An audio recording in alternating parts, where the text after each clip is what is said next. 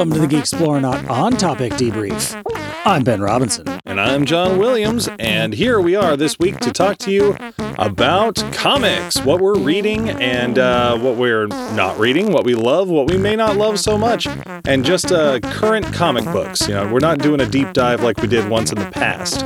We straight up ran out of time uh, putting things together, so uh, here we go. Let's uh, let's talk about some stuff that's part of our lives. Busy stuffing envelopes and fulfilling the Kickstarter, and uh, realized like yesterday that we didn't have a topic picked yet. We're like, well, we could either bullshit something that we don't know, or we can bullshit something we do know. So, yeah. comic books it is. Yeah, speaking of comic books and and uh, like you were saying, stuff in envelopes. Uh, Space Oddities number two is on its way to Kickstarter backers. Um, so if you uh, if you want to get some uh, Space Oddities number two or Space Oddities number one, we are going to be open. Should they shoot us a line on uh, spaceodditiescomic.com? Yeah, I think probably email. Just let us know in one way or yeah. another. We, we have like a whole litany of ways that you can get a hold of us. You could call 916 Orc Turd and say, I want a comic book. And yeah. uh, we'll find out a way to get you one. I've been meaning to set something up like on our website so you could buy a book from the like website. Like an actual pay and put yeah. in your address. But yeah, you you spoke about all sorts of ways to get a hold of us. So not only for buying comics, but in general, if you want to interact with the show, you can shoot us a line at email at geeksplorationpodcast.com. You can find us on the social medias, Facebook, Geeksploration, the podcast page, Instagram, Geeksploration Podcast, or Twitter at GeekSplorePod. Or you can call us like Ben said you uh, you should and will. Um, it's 916 ORCTURD, 916 O R C T U R D. And you can uh, you can leave us a message about, a message about anything and we'll play it on the show. Cool. So, uh, so yeah, John, uh, to update our comic books episode. Did you go back and listen to it? No, no, oh, but I, I, kind of vaguely remember some things I said. Like I've uh, I've started buying more comic books than I have at any other point in my life. Like I've, I've found myself like going into the comic shop because I had to get my tires done, and there's the comic shop's like right there. Yeah, or uh, or when your kids at Boy Scouts. Yeah, so I'll find myself there, you know, every um, every few weeks, maybe maybe more often. And man, I've caught myself spending money on comic books like I have not before, and it's uh, it's ridiculous, isn't it? Yeah, it's absurd. Like the I, in a comic books spend, episode, yeah. I was like, eh, like it's just ridiculous. I don't do it, but now it's it's just ridiculous, and I do it. Yeah, like I spent forty five bucks last time I was in there. Yeah, it's absurd, but it is fun. And that's not counting the stuff that I picked up on Comixology because it just makes it so easy. You're like, oh, a dollar ninety nine. Sure, I'll read the mm-hmm. next issue. I mean, it's tough for me because I, I will read stuff digitally if I, you know, if it's convenient, I think.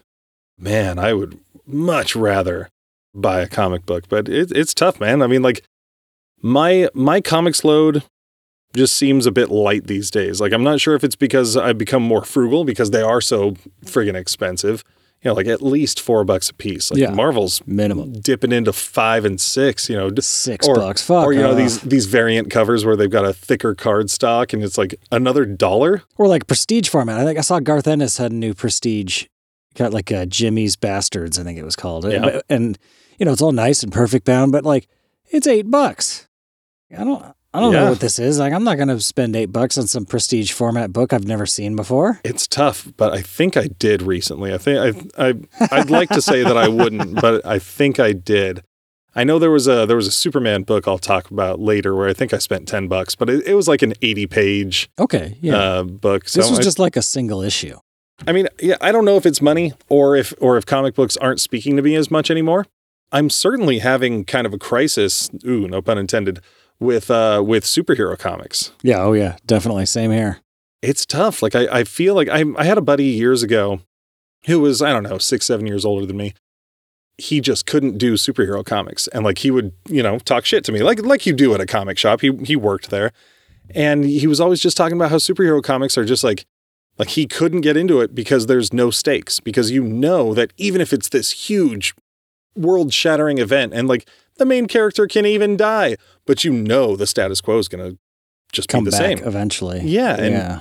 And that's kind of where I'm where I'm hitting like the like these current Superman books. Like there's a there's a pretty interesting story happening with Superman like off the world on War World, but I don't know. Like I I, I trailed off with it because I'm just like, eh. I mean, cool. In in five issues, he's just going to be back on Earth doing the thing again. The other issue with with the this stuff is that like these guys like these are characters that that have been around for like 50 years or more. Yeah, Superman's been around for almost 85. Yeah, exactly. Yeah, but I mean, you got like, you know, a lot of the Marvel guys are about 50. Yeah. You know these characters pretty well. You could probably guess what's going to happen and how they're going to act in any of these books and be right most of the time. Yeah, unless unless there's a writer that's coming in to change things, in which case people are going to freak out because that's not the character I know. Yeah, ben Grimm wouldn't give Reed Richards flowers for defeating Doctor Doom. So like they're kind of stuck in this thing where they can't do a lot where there's there's forces that want them to do new things and forces that don't want them to to change the characters and then their own, you know, bottom line where they're worried about they don't want to damage their IP. Yeah. So it, they're really kind of restricted. I find myself reading mostly random indie stuff these days.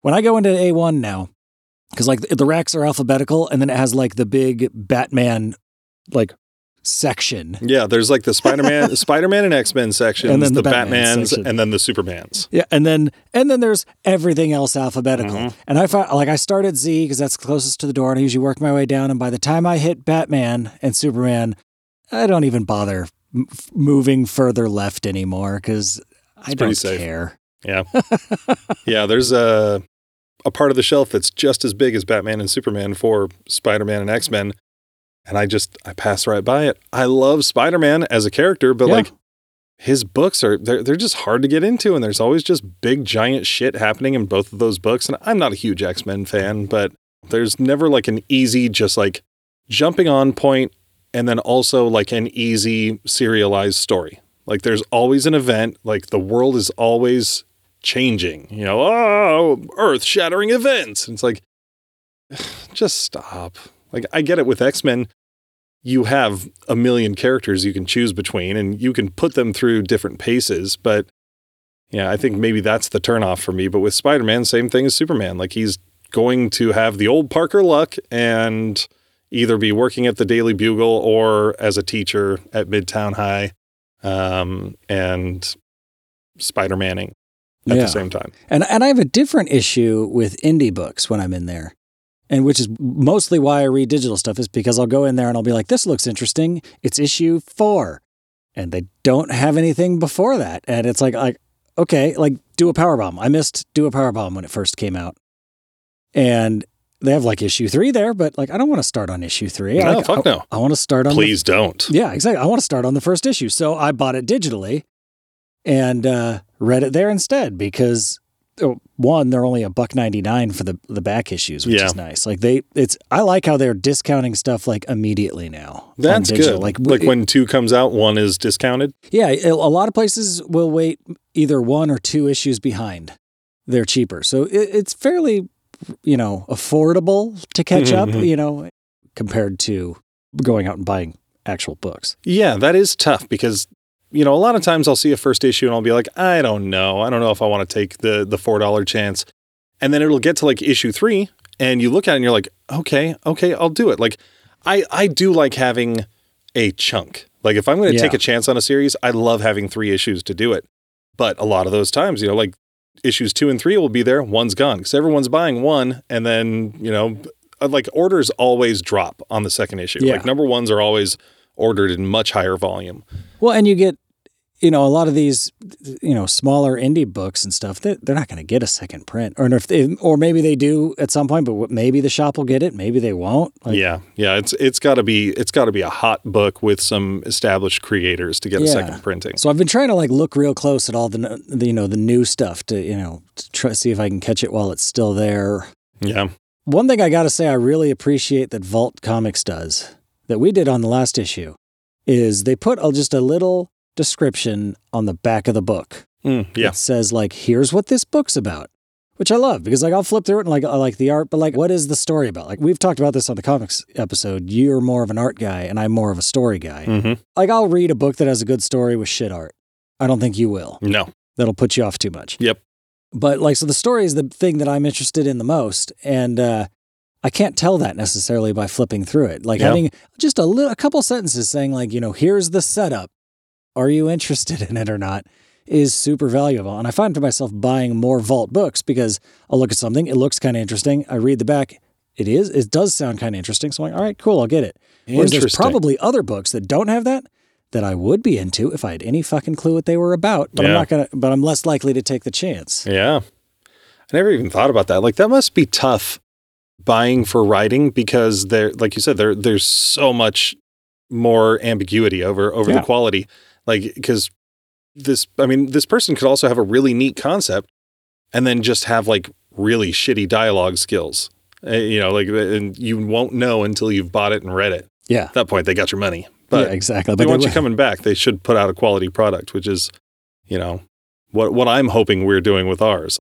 So, what do we want to go to first? Do we want to talk about books we're digging, or um, um, yeah, I think so. Let's uh, let's take turns talking about books we're into.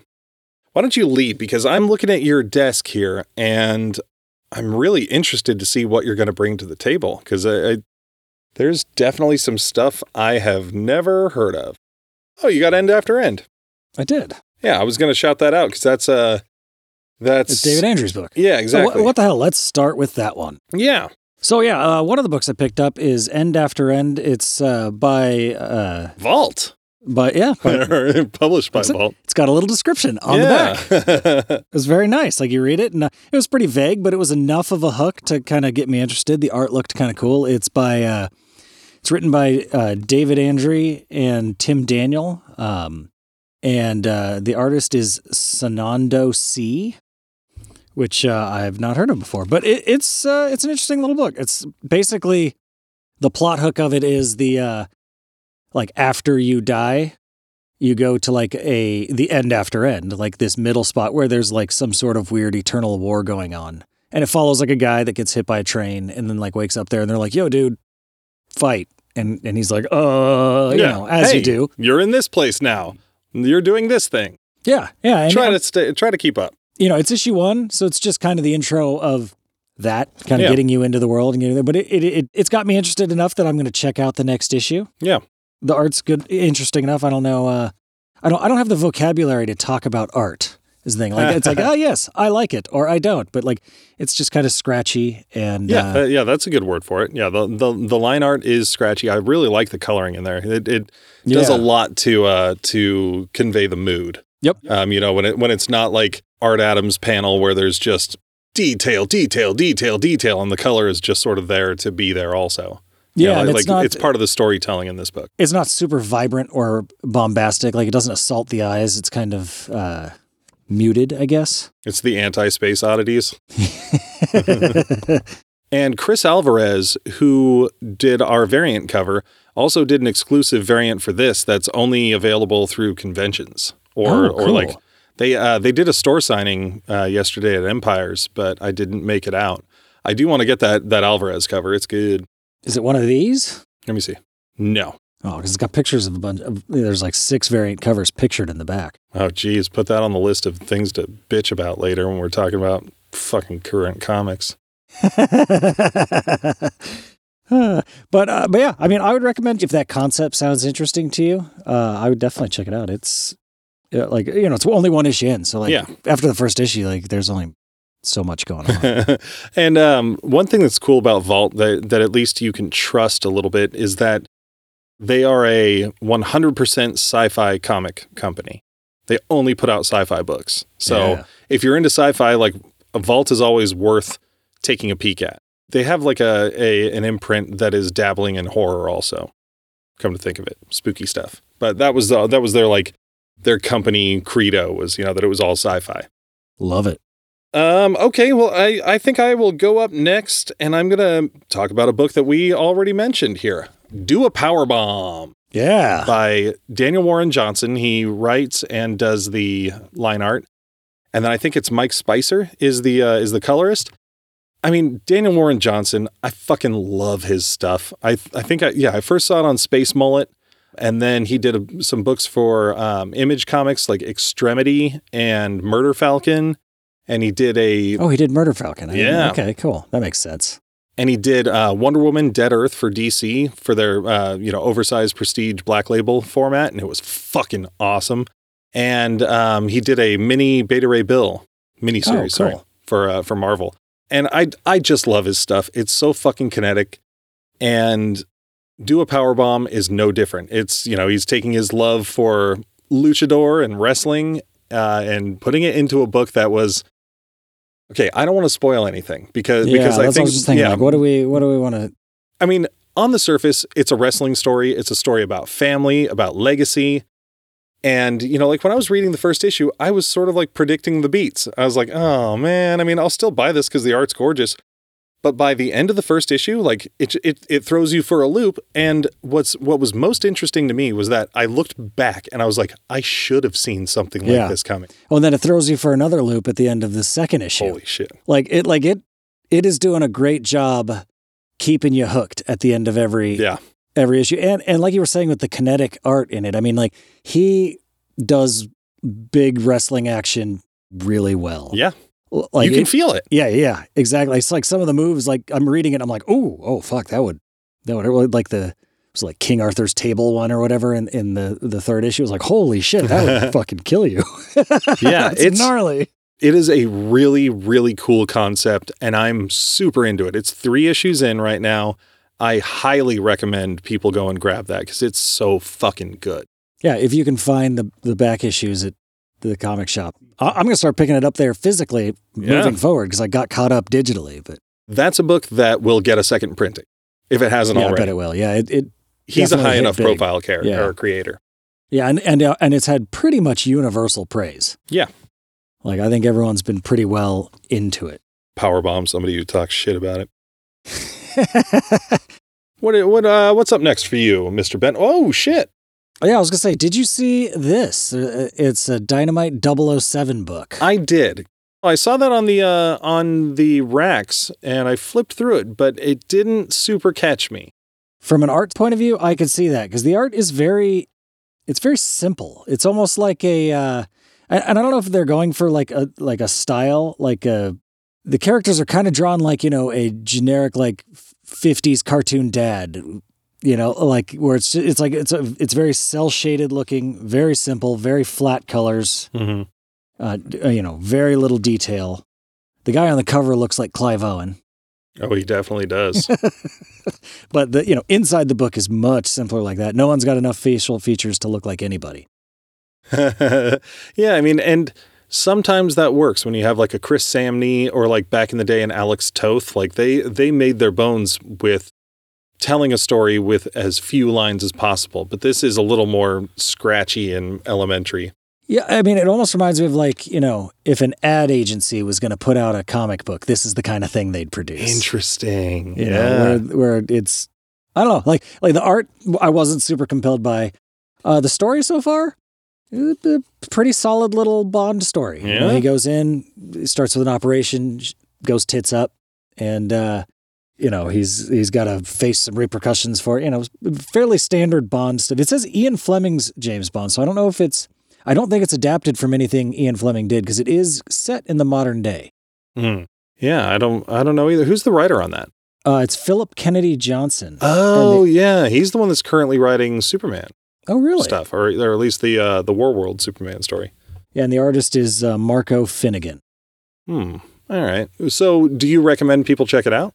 A tentative recommendation. Yeah, like like if it sound like if you're into Bond and you want to check some Bond out and you're not, you know, you're not looking for like really mind-boggling art, um, yeah, go check it out. I, I maybe I'll update you guys later once I get a couple more issues in and Yeah. see if it uh, if the story go you know goes somewhere. But like it ends with a good with a good hook, so like it they seem like they they've got they're going somewhere. I think next up, I'm going to talk about a creator and then bring up two books that uh, that they're doing. Holy shit! Look at that stack there. That's a lot of fucking books in there. I never thought I would look at a stack of comics that you have and be like, I wonder if I could borrow that. Oh, I wonder if I could borrow that one there. Um, but I want to talk about a creator I've talked about before on here, Dan Mora. Yes. He is currently my favorite artist out there. I love what he does, and I'm so glad that he does a lot of it because he's been drawing two monthly books for a while now. I think they, they took a little break on one of them for a little bit. But he's currently drawing uh, World's Finest for DC. Oh yeah, you've mentioned that With, on the uh, show a few times. Oh man, Batman and Superman, uh, with Mark Waid writing, and then he he um, draws uh, Once and Future with uh, Kieron Gillen. I know I've brought up on this show as well. Both of those books are fantastic for different reasons. I mean, the stories are great, but his art is fucking fantastic. And I'm just so glad. Like, there there have been times over the years where I've seen creators and I'm just like, man, if only he'd fucking draw Superman or something like that. And it hardly ever happens because for whatever reason, all these fucking high profile creators want to work on Batman. Bunch of fucking assholes. You know, years ago, Jim Lee came to DC and you're like, holy shit goes straight to Batman. Granted, he did draw a 12 issue arc of Superman after that. Well, there's so many more little lines you can put in a Batman book. yeah. Well, and also a lot more shadows. He'd yeah. gotten lazy by then. uh, and boy, did he put shadows in his Superman work too.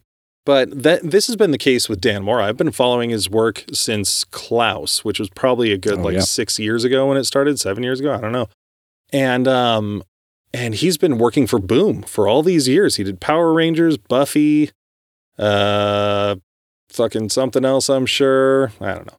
Um, but then he's been he was doing a Once and Future there, and then all of a sudden I start, you know, his Instagram starts popping up with Batman and Superman sketches, and we're like, oh shit! And then he says it's like a backup story in Detective Comics or something.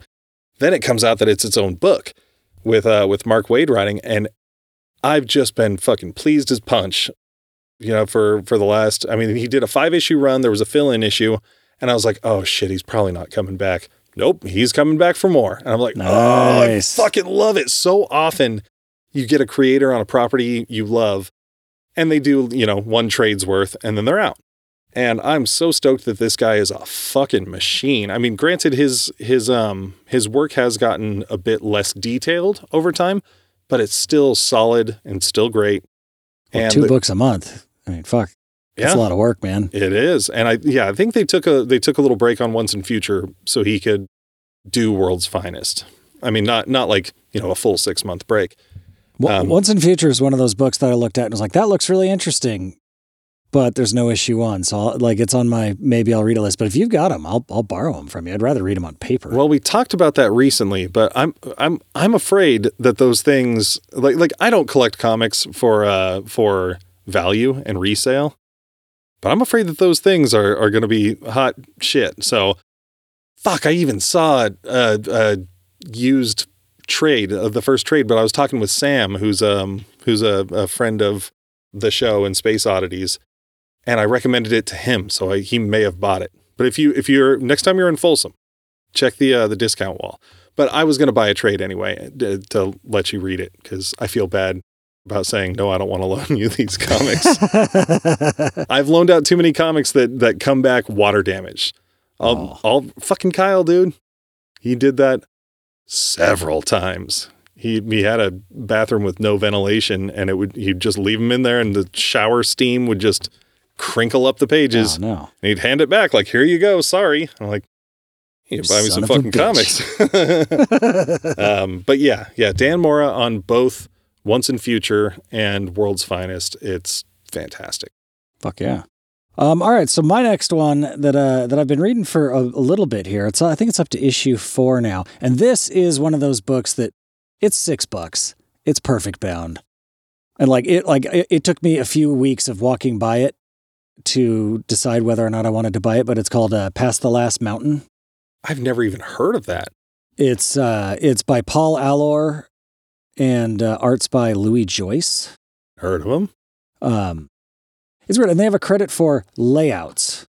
Gannon Beck. What does layouts mean? Uh, like, I'm assuming that's lettering and maybe some other stuff. Or oh. no, because no, Paul Allor does the lettering. Like, what what is layouts? Uh, let me let me see the credits page and how it's how that is laid out. Huh? Because where I go, where I go immediately, layouts would be the actual design of, of like the, the panels the, and stuff. Yes, yeah. Where where like basically like the thumbnail stage. That'd be and a then, weird thing for to just do that and then hand it off to an artist, I guess. I don't I think don't so. Only if if or like where I've seen something like that is if it's a new artist and and so like a uh, an experienced artist will do the layouts for them so it's for storytelling and making make sure, sure, that everything's in the right places. Yeah. yeah. And um hmm. so I wouldn't be shocked like that either that or it's the like design of the book you know, like with all the covers and stuff. Yeah, maybe. I don't know. Uh, in any case, I'm enjoying it so far. It's up to the fourth issue. It's got like a, a very cartoony art style. Mm-hmm. you know, the basic plot is there was a a war between like fantasy creatures and like in America, America basically said, "All right, fuck it, we're getting rid of all the fantasy creatures." Uh, you know, at some point they had kind of come into existence. Oh, okay. And I was uh, like, wait, what are you talking about? it seemed like they they were like they were coexisting fine, and then like America was like, you know what? Let's we we got to axe these these dragons and goblins and fawns and shit. hmm And uh, and the book starts when a, a group of three, or you know, three of them escape from like the the pr- a prison in Montana, and it's basically the story of them on the run trying to make it to uh, a place called Fire Lake or something. Basically, a place where you know that may or may not exist, where humans and fantasy creatures can live in peace. Yeah, there are no cats in America, and Yeah. streets are paved with cheese. that sort of thing. It's pretty smartly written. Uh, the uh, I like the art in it a lot. And then something that gives it a little bit of a bonus for that extra money is uh, it's got a full like 22 page comic in there with the main story, and then in the back, it's got a little section on each of them called War Stories, hmm where it's got different artists that come in and do like little vignettes about something that happened during the war. Oh, cool. Yeah, it's really it just kind of helps flesh out the world and make you know, you know, build the world more thoroughly than just the main story would. So you kind of understand some of the background and and it's cool that it's got a whole bunch of other new, you know, artists and stuff telling you know, little teeny short stories in the back. Each one has like 5 or 6 of them in the back.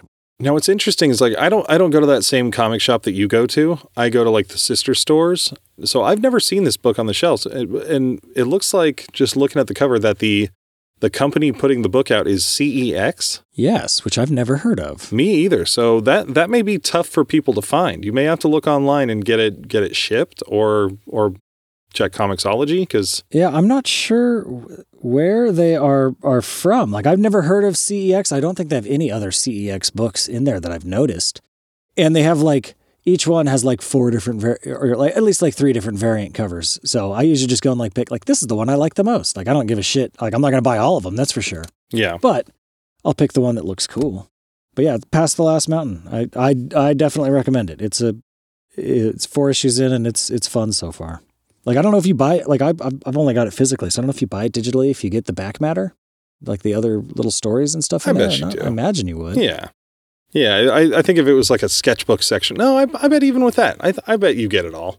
Yeah, like whatever's in the book because it, it doesn't doesn't cost cost, anymore. Yeah, right.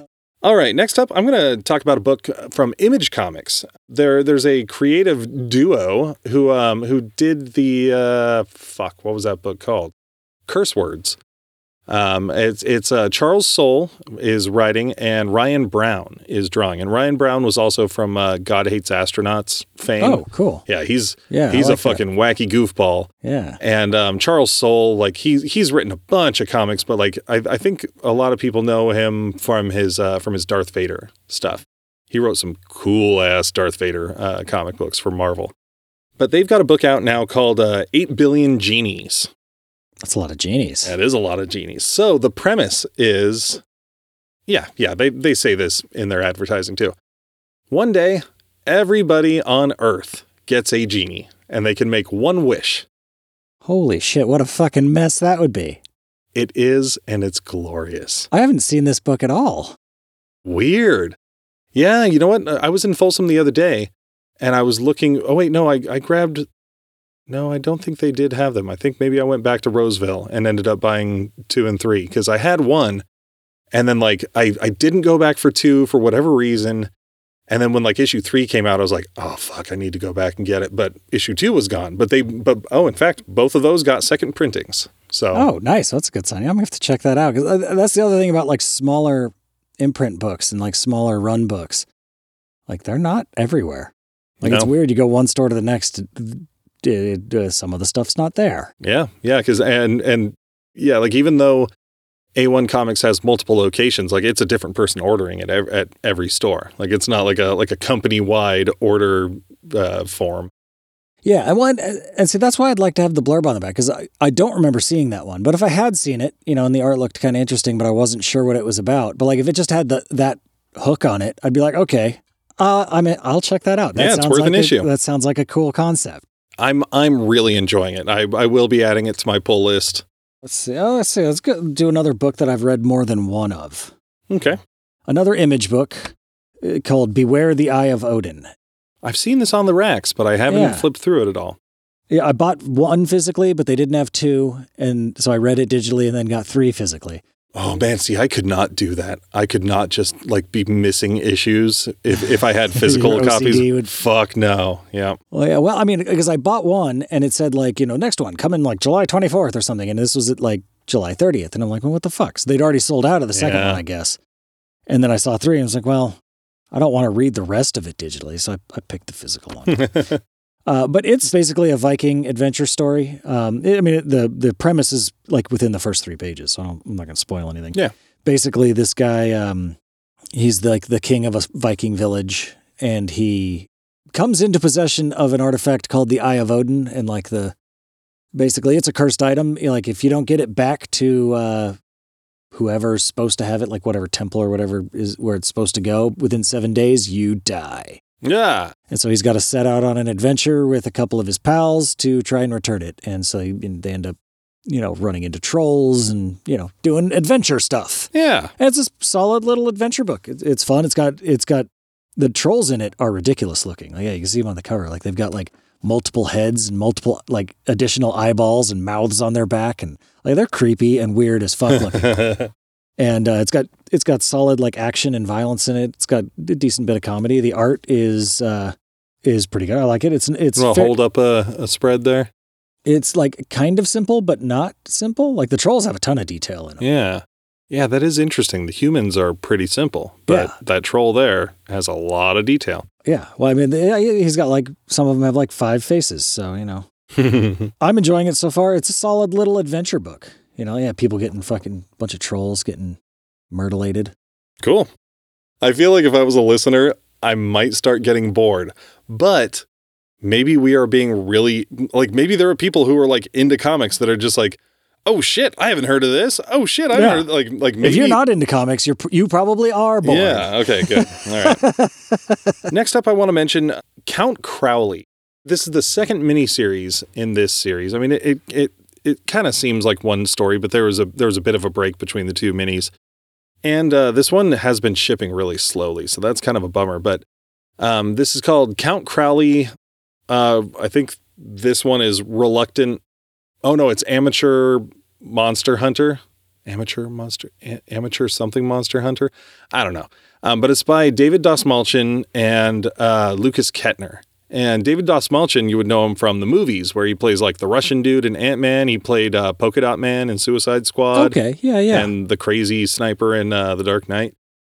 And um and Lukas Ketner, I know his stuff from he did some he did a book years ago called Witch Doctor. I loved his stuff on Kill the Minotaur.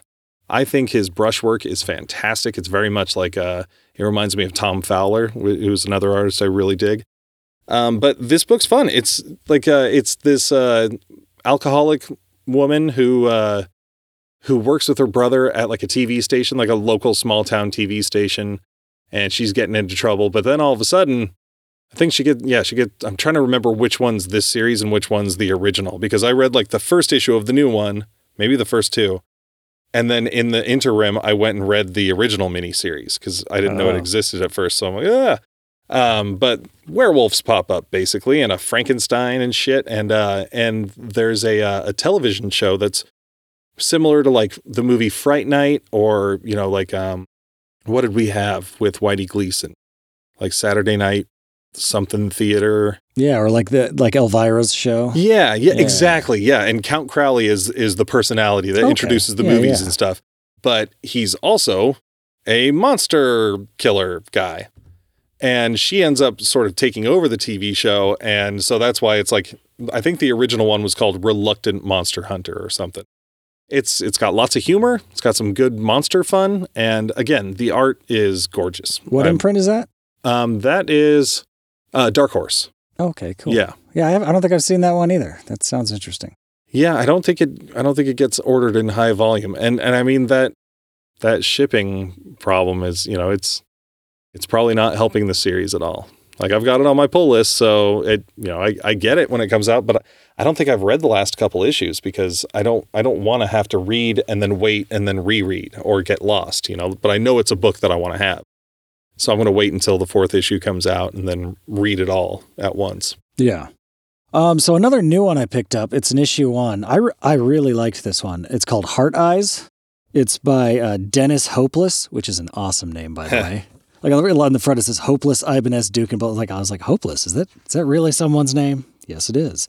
And uh, Victor Ibanez is the uh, artist, and uh, Addison Duke is the colorist. It's a post-apocalyptic story where basically these, uh, I guess, they're described as sanity-eating monsters come, and uh, like big, just you know, giant tentacled, you know, uh, like Lovecraftian, Lovecraftian horrors, essentially, come and just have absolutely destroyed the world. And it opens with uh, this girl walking, just kind of walking through downtown, like the Riverwalk in San Antonio, and like this guy co- comes out and saves her, and uh, you know, th- there's some family drama when he brings her back to like their their compound that they've got, and they're like, you know, they can't trust outsiders, that sort of thing, and, mm-hmm. and there's something deeper going on with her, where she's a little different, and um, and may have some ties to what's going on and, and stuff, and uh, so it's like again, it's only one issue in, but uh, it's interesting. I like the art. I Promising like the so far. Yeah. Yeah, I remember flipping through that. I don't know why I didn't grab it. Maybe I was just feeling thrifty. Because some some days I'll go to the comic shop and there will be nothing in my box, and I'll just be like, I need something, and I'll go and take a bunch of chances. Yeah. And then there's other days where I have a bunch of stuff in my box, and I'm like, oh, I can't, I can't spend, you know, 20 bucks on getting a bunch of comics that I'm not sure I'm going to like when I've already got a stack of comics I, I know I'm going to like. Yeah, absolutely. That's part of the reason I haven't done a saver yet because like I don't want to be go in and be like, oh, here's your $60 worth of comics. Like, oh shit. now I got to buy those. yeah. I mean, granted, oh yeah, I guess it's just spread out through all four weeks, but yeah, I was going to say like I don't I don't have $60 weeks, but if I, yeah, if I waited a few weeks, I would. Yeah. But I mean, you know, like I said, these days it's it's not so much. There there have been a couple weeks in the last few months where there's just nothing. Like, all right, I guess I'm guess I'm hunting. Um, I've got one last book I wanted to shout out, and it's um it's called A Calculated Man by um I saw that yeah by Paul Tobin and um Alberto Alburquerque I believe is his name and it's you know it, it, was a book that I took a chance on. You know, the, there was somebody there was somebody perusing the racks, and like I picked it up and flipped at it or flipped through it, and then I set it back down. And the dude was like, "Putting it back, huh?" I was like, "Yeah." He's like, "Good." I was like, "Huh? I don't know." Oh, personal recommendation. Yeah, and I got up to the register. And I was like, have, have you any, has anyone read Calculated Man? The dude was saying it, it's pretty good. And, and um, one of the guys who works at A1 super nice dude was just like, I, he's like, I haven't, but I kind of want to. And I was like, all right, man. Like if, if you're interested in it, because he's recommended some things to me, like he recommended Gideon Falls to me, which I never would have read because of the art, but I took a chance on it and I and I really loved it. Um, so I read it and I dug it. It's uh, three issues in right now. It's basically the story of a of a man who is impossibly smart and good at math, and he was an accountant for the mob. And but he's now in witness protection, but he's can't remember his exact motivation. It's probably better if I don't know, but it's a revenge story.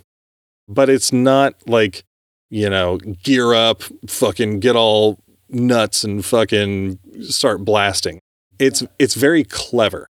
Well, I imagine it has to be clever if his brain is his tool and yeah. he's not like a John Wick yeah, gun fu master. That's exactly yeah. It is not John Wick at all, and it's it's a lot of fun too. There's a lot of humor in it. So I have a soft spot for revenge stories. I really like. oh yeah, stories. revenge stories They're are great. So fun.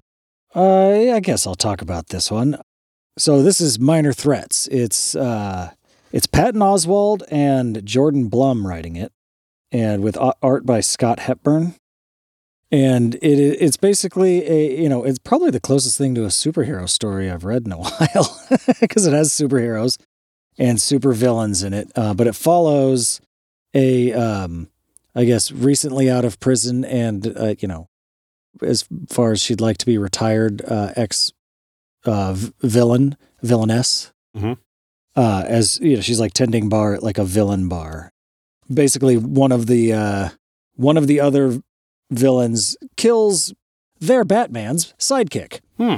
And uh, shit goes down. Like the superheroes are fucking out for, not necessarily out for blood, but like fucking, it, they're causing a They're pro- bringing them to justice. yeah, it's causing problems. And uh, the story goes from there. like, I mean, like, I don't want to oh, spoil the whole fucking, you know, it's it, first issue. I guess there's not really much you could spoil about a first issue. Is there? I mean, I guess the Uh, end of it. yeah, yeah. But, um, You done good, kid. yeah. Uh, but uh, I like the art in it. It you know it is a little bit more colorful, I'll but it, hold it up. it fits the uh, but, you know it fits the superhero genre it's going for. Yeah, it looks like a dark horse pseudo superhero book. Yeah, uh, and it's it's got some decent humor in it. Uh, you know, I've never written. I know Patton Oswalt's a big comic nerd. I've never written it, read anything that he's been part of writing it. But they got like another writer in there, which is a good sign. Which means that you know they've got someone who knows what they're doing, probably Yeah, to make yeah. sure he doesn't fuck it up. Yeah, kind of like Keanu Reeves has Matt Kindt on on Yeah. BRZRKR. Exactly. Like, you know, you, you got an idea guy and someone who knows the industry a little bit more who can kind of make sure it paces well. Yeah, and handle out. the dialogue chores. Yeah. Um, but yeah, I, I enjoyed it. I wasn't sure. It's, you know, like I said, I haven't read a superhero book in a while. And uh, Sounds like it's more of a supervillain book, it definitely, yeah, yeah, I guess it would be. but it is a tights and flights book. yeah, huh? exactly. Yeah, yeah. It's it's a fucking capes and cowls kind of book. Yeah, that's it's interesting that I don't have a well, you know, like all of our recommendations have been, you know, outside mainstream books. Um, I think I'd, I'd like to run through just a couple, a few creators that I'm excited about these days, but I'll I'll I'll be quick about it. One of them is uh, is Chip Zdarsky. He's a uh, he's a writer and an artist, but more writer than artist. He writes a lot of books, draws books every now and then. In fact, this this book could be one of my recommendations too. Um, is uh, Public Domain. I've been eyeballing that one too. But again, no issue one. So that's the Oh. only reason I haven't picked it up. I'll let you borrow that. And what was the other book we were talking about? Oh, uh, Eight Billion Genies. I'll bring those up with me. Those don't have any potential value yet. oh shit! I feel like a fucking dickbag, but eh. Well, you know, actually, I can trust you. If if, if you say you're going to take care of a book, yeah. you'll take care of a book. I'm an adult. I read all these and they look pretty nice still. See, I see how you're holding them right now, and that makes me nervous. You're just flopping around in your hand and puts it puts little creases on the spine. I've never been that kind of collector. I don't know. It's so weird. Like my, my books were always ripped up, not bagged or boarded. Um, but public domain deals with the with the um, topic of creators' rights and royalties and residuals and stuff. you know, exciting stuff. it's I mean it's definitely like more of a family drama than anything. Like it's not it's not exciting, but it's cool because you know, you know it comes from a place where like clearly this has been, you know, an issue. Like like when these creators create something for Marvel, like fucking Ed Brubaker created The Winter Soldier. And when the fucking Marvel movie comes out, he get I mean, and this is a whole different thing. We don't need to get into debate about this right now because I know there there are very compelling arguments for both sides. But when you look at the fact that he created this for Marvel, got paid to do it, yeah. But then all of a sudden there's a, you know, billion dollar movie and possibly one of the or I mean, definitely one of the best MCU movies to come out, you know, in Captain America the Winter Soldier. And he received like a five thousand dollar bonus check and like a, a plane ticket to the movie premiere. And it's like, that's right or wrong, it's still got to be a tough pill to swallow as a creator. Yeah, yeah. I mean, like, yeah, like they're within their legal rights to Yeah. do that, but uh, kind of a dick move too. Like, really, that's that's what you could afford, Disney? Yeah, yeah, it's it's Ouch. it's tough. You know, like I, I would be really bummed if I if I created a character for you know for DC Comics in in a Superman book, and all of a sudden that character took off, and it's like, you know, you have no rights to any sort of residual or any ownership or anything. I mean, but Which is maybe is why it doesn't happen that much. Like, if you want to create a compelling new character, and you've got enough clout to be working at DC in the first place, you can keep that shit to yourself. Yeah. and go ahead and create your character and own it. yeah, and you don't have to give it to DC. At this point, if you're working at one of the, the big two, you probably shouldn't create anything really interesting. yeah. I mean, and I know some creators, especially when they're when they're big enough, they can work that into yeah. their their contracts and whatnot. Like, hey, like any new creators I create, for this book, I have you know a percentage of of you know ownership and whatever happens with them. But um, it's it's a really good uh, comic book. It's three issues in so far. Um, Zdarsky's also currently writing uh, Batman. He started a new run that's that's pretty cool. He's fighting a, a robot named Failsafe. That it like it kind of seems like the Batman equivalent of the Terminator. Nice. Yeah, it's two issues in. It's been cool. He's also got a new uh, new run on Daredevil happening, and and that's been fun. You know, because he and uh, the guy doing the art on that is uh, Marco Checchetto or Checchetto or I I don't know. There was a, a, few things I read by him a while ago, but I, I can't remember what they were. But I I, I remember uh, a, a few months ago reading something and seeing his name on it, and then reading something else I really enjoyed and seeing his name on it again, and being like, "All right, I better keep an eye out for this yeah. guy." He he's a writer that that I will have interest in a book if he's writing. Yeah. And just to bring up real quick, the artist on Daredevil, Marco Checchetto, he's somebody who who I really love these days too. He he had a run on Daredevil before this. He also did uh, the recent Devil's Reign crossover event, spinning out of Daredevil with Zdarsky writing, and he's just got some really fucking great artwork. Rad. Oh wow, that's all of my current creators as well. Well, one brief mention: Mike Allred of Madman fame he's still doing the thing. He's fucking great. He did a book recently called Superman Space Age. That was one oh, of three. Yeah, that was the 80 page book. And it's like a 1960s Superman story. And it's got a lot of like the, you know, arms race and. I bet he'd be good at that. It's it's fucking great. It seems like a great fit for him. Yeah, and it's and it's also spinning in the Justice League. Like it was it was kind of an or, a a new origin story for Superman and the Justice League, and then book two will will continue that. Did they change the origin up much? Yeah. Oh yeah. Oh, it's cool. definitely an Elseworlds story. That's the shit that I have interest in when it comes to superheroes and stuff. Shit like like because it is different. It is new. Like they can they have the freedom to do whatever the fuck they want with yeah. it. Yeah. Um. Yeah. It's not so different that it, it's not like radically different, but it is different. Well, it's kind of like like uh, I read the first I think, three issues of DC versus Vampires. Mm-hmm.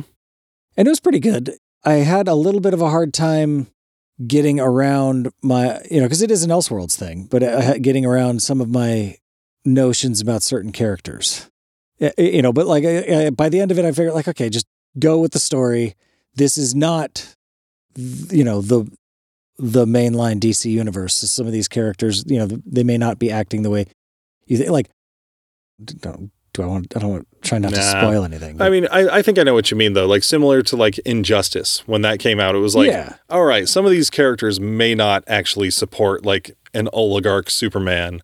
Exactly. You know, but, yeah, but yeah. okay, you know, this is the world we're in. Let's go with it. Yeah, and just kind of the generally like if someone gets turned to the va- into a vampire, they're on the vampire's side now. Oh, okay. That kind of shit too, where it's like, well, like, I don't, I don't know about that. Vampire that. Superman would still have some ideas about justice. You'd think so, right? Yeah. So that's yeah, it's that kind of shit where like, but it's like okay, but put that aside and run with the story. You know, because the writer clearly wasn't concerned about that, so why should I be? yeah. and who's writing that? Is it James Tynion the fourth? Um, you know, I think it don't is. know. I did not bring that one in with me. It's still sitting somewhere. I don't even know where the hell I put it. Uh, yeah, but that that was one I bought like the coffin edition or something, where it's like one one book with the first three in it. Oh yeah, they did that for uh, Dark Knights of Steel also. Yeah, and it's like three bucks less than if you bought them all individually. And so I was hoping to get the next one. I think the I don't remember what they called it, but the the, the second one, but they haven't had it mm. at the comic shop. So uh, I want to take a break, figure out what we'll do with the rest of the show. Yeah, sure, let's do that. Hello! Check out our podcast, Grand Rapidians Play Video Games. Every episode, we review a beer, talk about games we play, and recommend a podcast or something else. I'm Willie. I'm not your normal beer snob. I've been to more than 150 different breweries, but I always keep hams in the fridge. I'm Ginger, and I am in the first Guinness World Record Book video game edition on the Tetris page. I'm Simon, and I can usually kick their butt in most video games. We drink while we record. Fuck yes, we do. find us wherever you find podcasts and enjoy.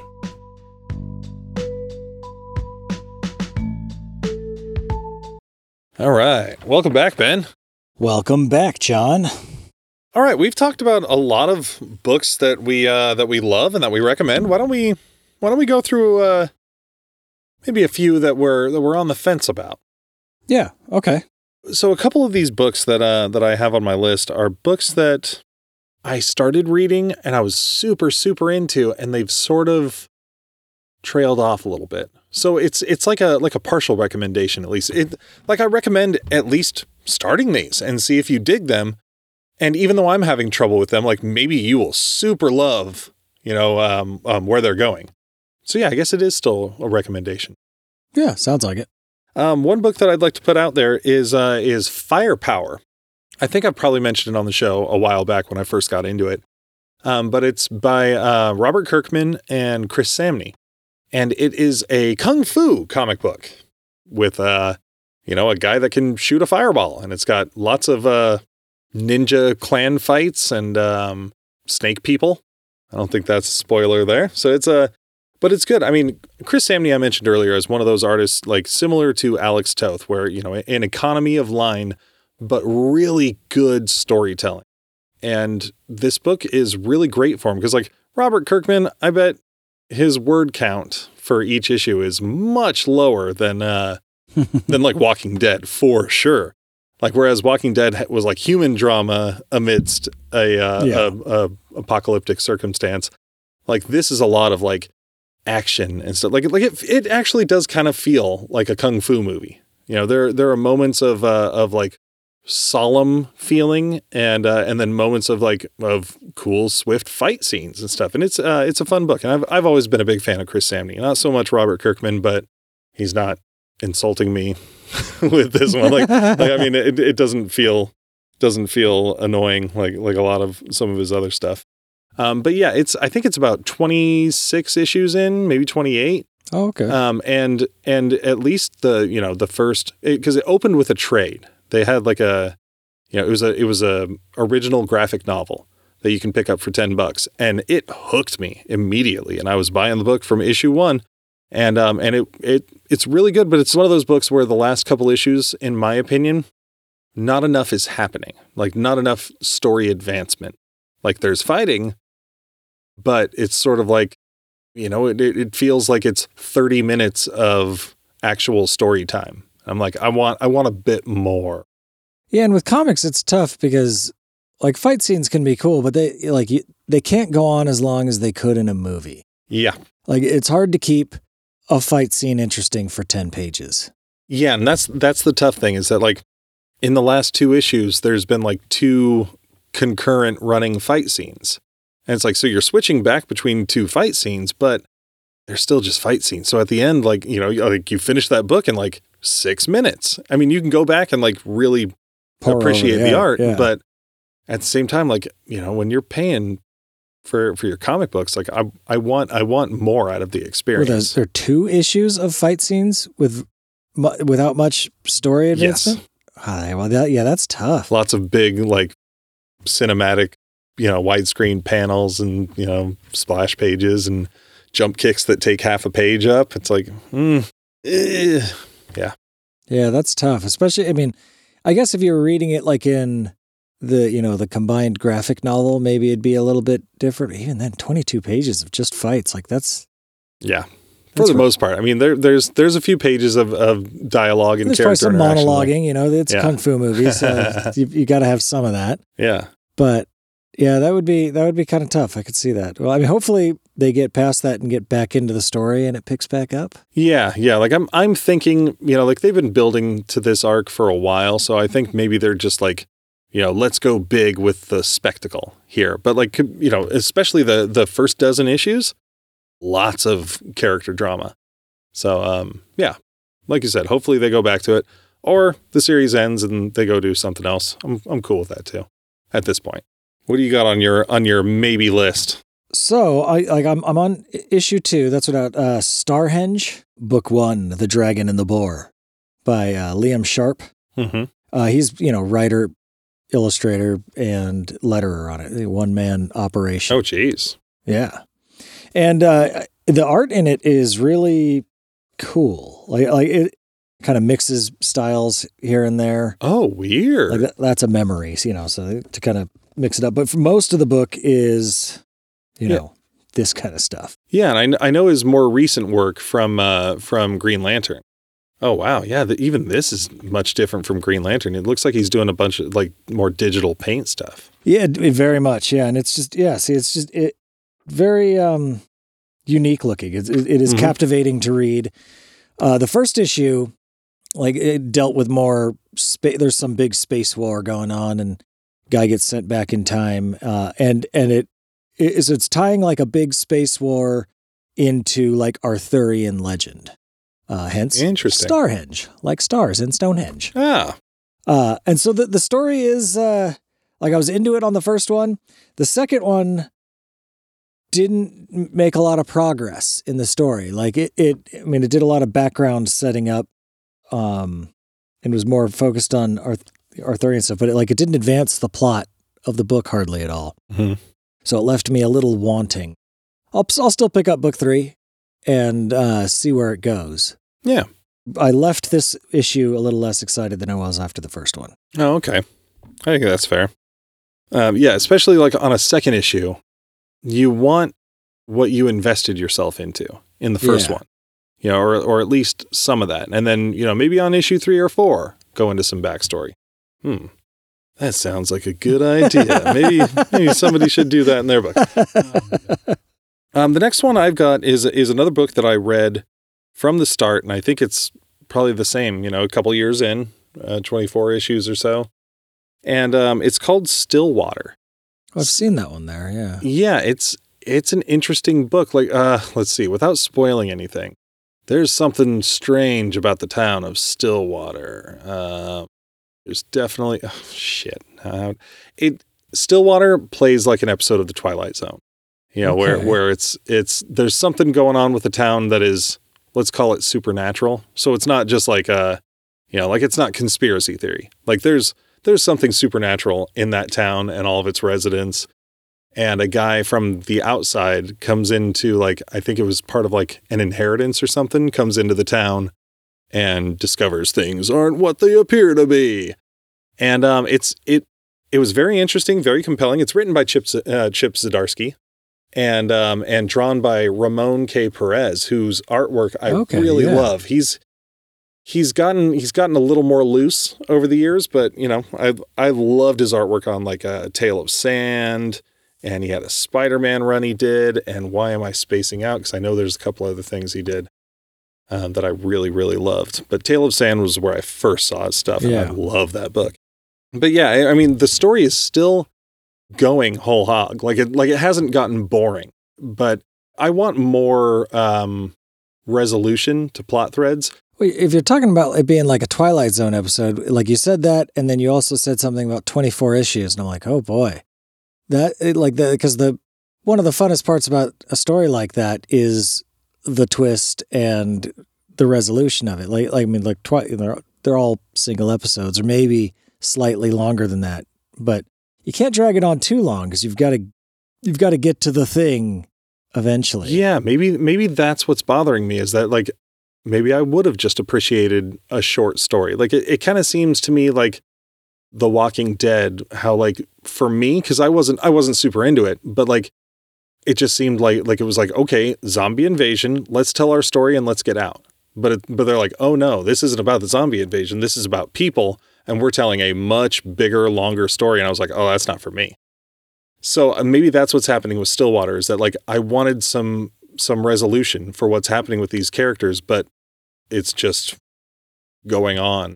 Yeah. Do you know what the weird thing in town is yet at oh, yeah. all? Or, yeah. Oh yeah. In the in the in the first issue, you first issue, at least in the first two issues, you know, and the, but then it's like the drama of you know because this guy is now in the town and dealing with this sort of thing, you know, so it's I I definitely recommend reading it. Like like start from the beginning, check it out.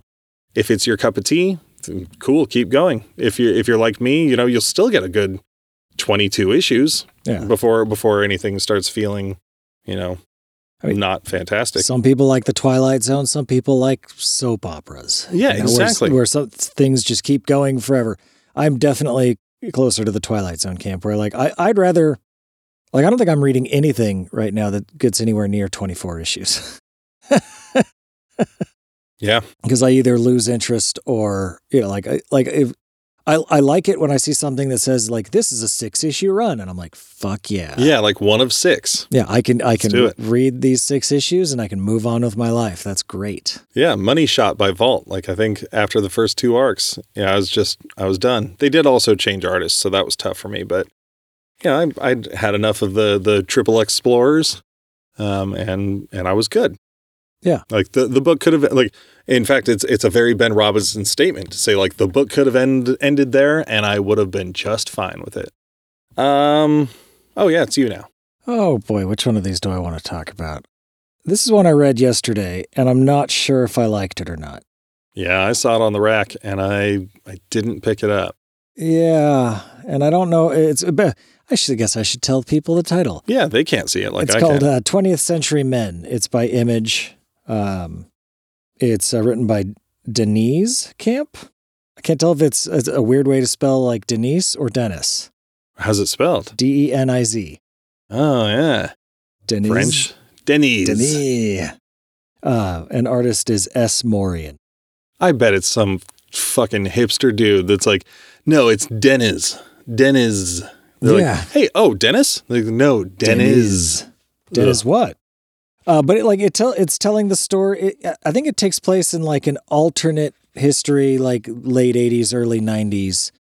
With uh, it's got like the war in Afghanistan and like a Russian dude in a giant mech suit who's got like um, super strength, and there's some weird shit going on in in Vietnam in the in the uh, during the war, and it's kind of I don't know, like it's it's it's jumping to tell some sort of story here. I'm not entirely sure what it is yet. Um, it's it, uh, so I, am not sure if I'm interested in it yet or not. Um, and I don't know if I'm going to give the second one another shot. Yeah. I mean, the, the art's pretty good.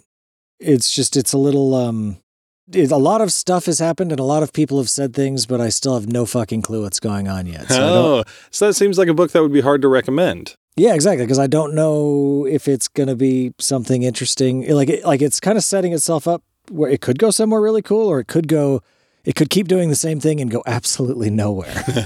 so. It could go Grant Morrison on a bad day and just yeah. say a lot of things, and you're just like, what the fuck? Exactly. So, uh, when you go full Grant Morrison. So, uh, what I'll probably do is wait to see if I hear anybody else saying that it is a good book, mm-hmm. and then maybe I'll come back to it. Yeah, I think that, yeah, that is, that's a, that's a fair assessment of that. I'm going to talk about a couple books that I that I've recently stopped and a creator that that is on those. So the, there's the uh, the writer creator Donny Cates. I think maybe I've talked about him on on the show in the past. Yeah, he's doing Thor and Hulk, right? Yeah, those are actually the two books. And he he did a lot of Venom stuff, and he's done some stuff for Image with like the paybacks and uh, Buzzkill. And he's this guy who really like he's he's created a brand around himself. Like he's got Donny Cates merchandise and shit. And like there's like a you know a full page ad in the books he does. Yeah.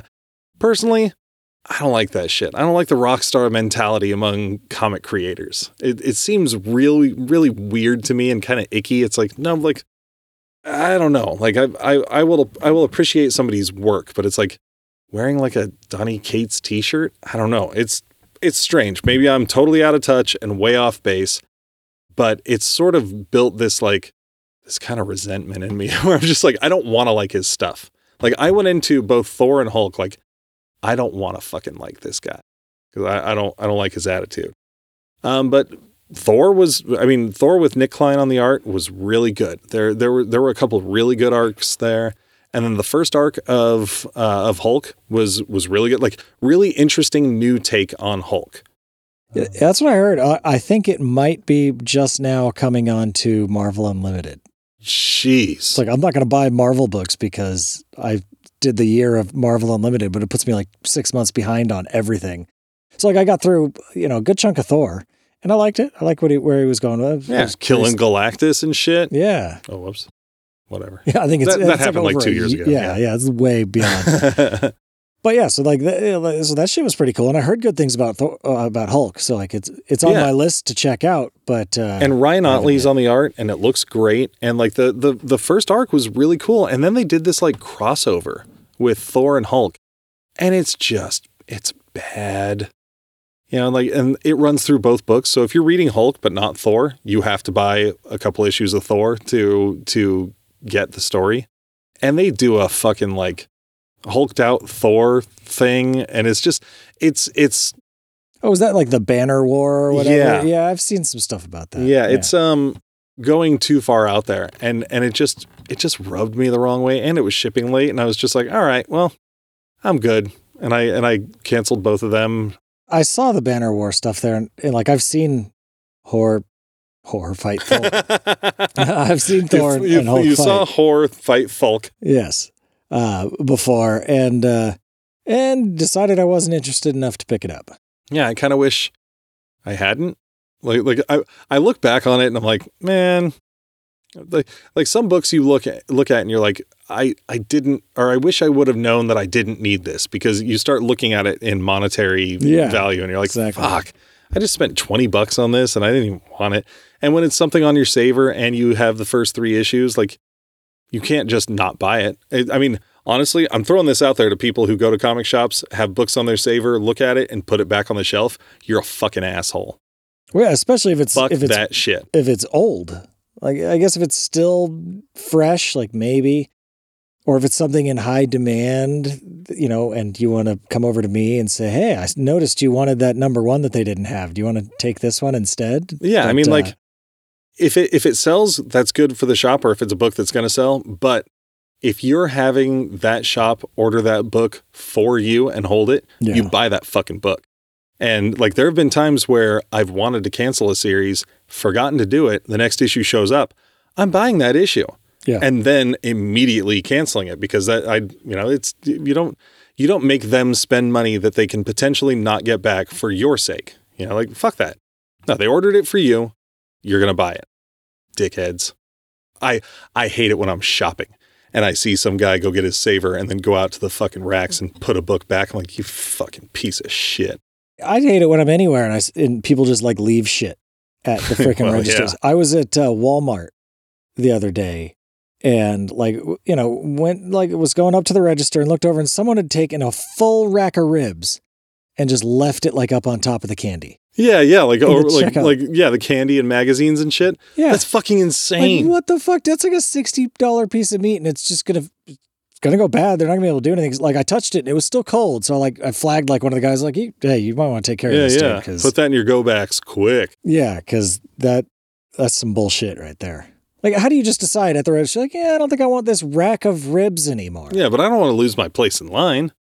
And and like, why are they so embarrassed to say to the person at the checkout counter, like, Yeah, "Hey, yeah, I, I decided. I don't, I'm not going to Yeah. get this. Uh, sorry." yeah, so they could do the right thing with it, Wow. especially if it's perishable. Fucking people are the worst. It was in Stockton. Oh, well. Yeah, I don't know what else I have. I mean, So do I have anything to say about? I've got a of- couple other titles that were that were disappointments that I was really stoked about. But I don't know. I don't know if I want to just Yeah, inject just the show with that on- yeah, negativity. shit on a bunch of books. Yeah, Well, I mean, I don't I don't mind shitting on on these creators because after the fact, these creators put out some statements that of of a political nature that like, you know, I'm I I don't I'm not picking sides at all, but it was like, you know, I, I don't care what side you're on, if you're just spitting out like hateful vitriol and like rhetoric that's dangerous to people who who can't make up their own minds or use their own brains and they see something like that and they go i i like this creator and they're saying this so i now believe this too. Like that shit pisses me off. Like i i had to cut those creators like out of my life because i don't i don't want to support them. Were you enjoying the books otherwise? Not really. Okay well let, let's just call out the books. I mean whatever. Superman 78 was kind of a disappointment. I was really really looking forward to it and like the idea behind it was really cool. You know christopher reeve superman world. Yeah, I remember you being super excited about it when oh it came man. Out. Yeah, yeah and brainiac coming down. So like it just kind of fell flat. Like it, it, it just it wasn't super exciting. And like wilfredo torres's artwork like he does a lot of like christopher reeve superman fan art like with inktober i think that's where i first found his stuff like he would do like every day it would be like a Chris Reeve Superman thing. But I think he's using a lot of photo reference, so you can tell when it's when it's panels where he doesn't have reference for it, it doesn't really look Oh, like what's happening, and and everything's just kind of stiff. Um, with Batman eighty nine, I had just sort of fallen off with it uh, month to month. I was still buying it, and then um, Joe, it's either Quinones or Quinones. Uh, I think he got COVID from what I remember from Instagram, and um, and it took a while for the last issue to come out. But when it did, I I started back from the beginning and read it, and it was pretty good. It it it, it wasn't bad. I mean, it it was it was pretty heavy on rhetoric, but but you know whatever that that's fine. Like I mean, but yeah, it it was fun seeing. Uh, you know, it had a lot of uh, it had uh, Billy Dee Williams as Harvey Dent, so that that was that was cool seeing him become Two Face, but both kind of fell flat. Um, I don't know. Oh, you know what? I can end on a good note. You know what came in the mail for me today? I don't. Motherfucking Blacksad, the new oh, one. cool. Finally, it got delayed by like a month, Yeah. and I'd been waiting for it to come in, and it did. And I sat down to read it earlier, and I was just so turbo tired that I like start. I started like falling asleep Yeah. on the toilet, you know, with the book in my hand. Like it's not like I was laying down. It's like ah, That's how you get water stains on your books, John. I don't get stains on shit. But um yeah, I'm super stoked. Like I I flipped through it or not through the whole thing because I don't want I don't want spoilers, but like the artwork is just as gorgeous as ever and um it's a smaller volume but it's also a part 1. So that's the the promise of another one coming out. Wicked. I guess before we go here, I will commit some quick blasphemy and talk about a word book. Motherfucker. uh, on my way back from, I, I picked it up at A&D Con. It's by Steve Weatherall. I just chewed through it on the flight back, read the whole thing. Uh, it's called Everyone You Love Will Be Eaten by Wolves. And it's like a short story anthology book. He usually does like comedy, sci fi, fantasy stuff. And these are all, there's still some, there's some levity in them, but they are more or less all horror stories. Oh, okay. And not humorous horror stories like Shingles. No, uh, there's like I said, there's some humor here and there, but for the most part, they're fucking, they're fairly dark. Like it starts with one called the Torso Farmer, that uh, is a good way to start it because like okay, cool. If you're if you're cool with this, you'll you'll be just fine for the rest of the book. Boy. Like it's it is definitely in that first short story, the Torso Farmer. It's like 21 pages. It, like it hooked me because like it's got it's a short short bit, but like he did a really good job framing the characters and building the the world through like just organically throughout the story. So by the end of it, like you have a pretty good idea of what's going, like what this world is, and it, yeah, like it feels like a real setting, even though it's only you know uh, 21 pages long. And do any of the stories like cross over into each other? Like, Nope. it, okay, Nope, they're all Completely completely, their own thing, all kind of in their their own little bubbles, and a bunch of them in the back. Like the later ones are only like six, seven pages, so some Oh, of them okay. are very short. Like some are supernatural, some are not. Like it, it's just it's just a fun little horror anthology that I enjoyed thoroughly. Like I wanted to give it to my daughter because I thought she'd like it, but it's got some stuff that's probably a little too racy for her in it. That's weird hearing you say that. Like, I'm I'm, I'm wondering what that is. Like, didn't didn't uh didn't your kids like watch Alien when they were like four years old? Oh yeah, there's nothing too like gory or anything in there, but there's Oh, like, just there's like some like you know some really adult subject matter yeah that she's probably heard about in high school, but Yeah, but I uh, probably shouldn't have her dad recommending Yes, it to her. You exactly. know? Like if one of her friends does, like yeah, whatever. Yeah. You know, you're a kid. You're gonna read some shit. But yeah, like your son, go ahead and watch watch a watch a movie with boobs in it because we know it's exciting for you. But I don't think we're we we should be sitting in the room with you. yeah, well, yeah, yeah. or at least not on purpose. Like, oh, son, come watch this movie. It's got boobs in it. Well, yeah. Well, now you got to watch out for like accidental wang that you weren't expecting when the kids are in the room. Eh, it's all natural. Whatever. I, you know, I don't, I don't mind seeing wieners as long as they, as long as they don't do away with the boobs. Give something for everyone. Yeah. Well, yeah. I, don't mind either. It's just kind of awkward when you're in the room with like your daughter and a penis comes on the screen. That is true. Yeah. Uh, when you didn't know it was gonna happen, you're like, oh, there's that. Yeah. Oh, jeez. I have a feeling it's going to be a number of years before that happens with with me and my kid. I, I think we're far more conservative about about the media watch. yeah, I mean, that's how I grew up. that's true. I, I still, I mean, I had friends' houses to go to to watch movies with boobs. Ah, boobs. Even the word's fun. Um, well, I hope, folks, that uh, that you uh, enjoyed our recommendations and our cautionary tales, and um, thank you for sitting through this with us. I don't know. Yeah, I'll, I will try and put a list of all of the things we talked about in the show notes, so you don't have to like try and rewind, like figure out what was that thing they said. It'll be in the show notes, hopefully. Uh, but if you enjoyed today's show or any of our others, uh, tr- drop on by uh, Apple Podcasts, maybe uh, I don't know, Podchaser, and give us a uh, five star review. If you do, we will read it on uh, one of our debrief episodes. Speaking of which, our debrief episode may be delayed because this weekend we, we are both going out of town to be in a wedding. Oh, that's true. And Monday is uh, is a holiday. So I don't know if we're going to get around to recording after being gone for the weekend and then also a holiday. Or maybe we'll all get together for dinner on the it'll, holiday. And... It'll be a mystery, listeners. Whoa! but if we're not around, you know why. Yeah. Uh, uh, We've got uh, swag at shop.geeksplorationpodcast.com. We've got a Discord that's got a bunch of lovely people on it having fantastic discussions. I uh, even joined in for know, a minute there. It was amazing. I was like, holy shit, John's on Discord. Yeah, and I was like, hey, I'm, I'm interacting with people. And I was like, oh, yeah, it's Luis. Extreme friend and supporter of the show. I was like, oh, I don't know who any of these people are. I was like, oh, wait, no, I know exactly who this person is. Yeah, you probably know who a number of, uh, at least a few of the people on oh, there. yeah? Yeah. Yeah, I mean, it's easy for me to jump in on comics talk. Yeah, obviously. Yeah. We just did it. uh, well, our theme song is Farting Around by Kevin MacLeod of Incompetech.com, and I love it. Uh, all right. All right. Bye, everybody. Fuck off.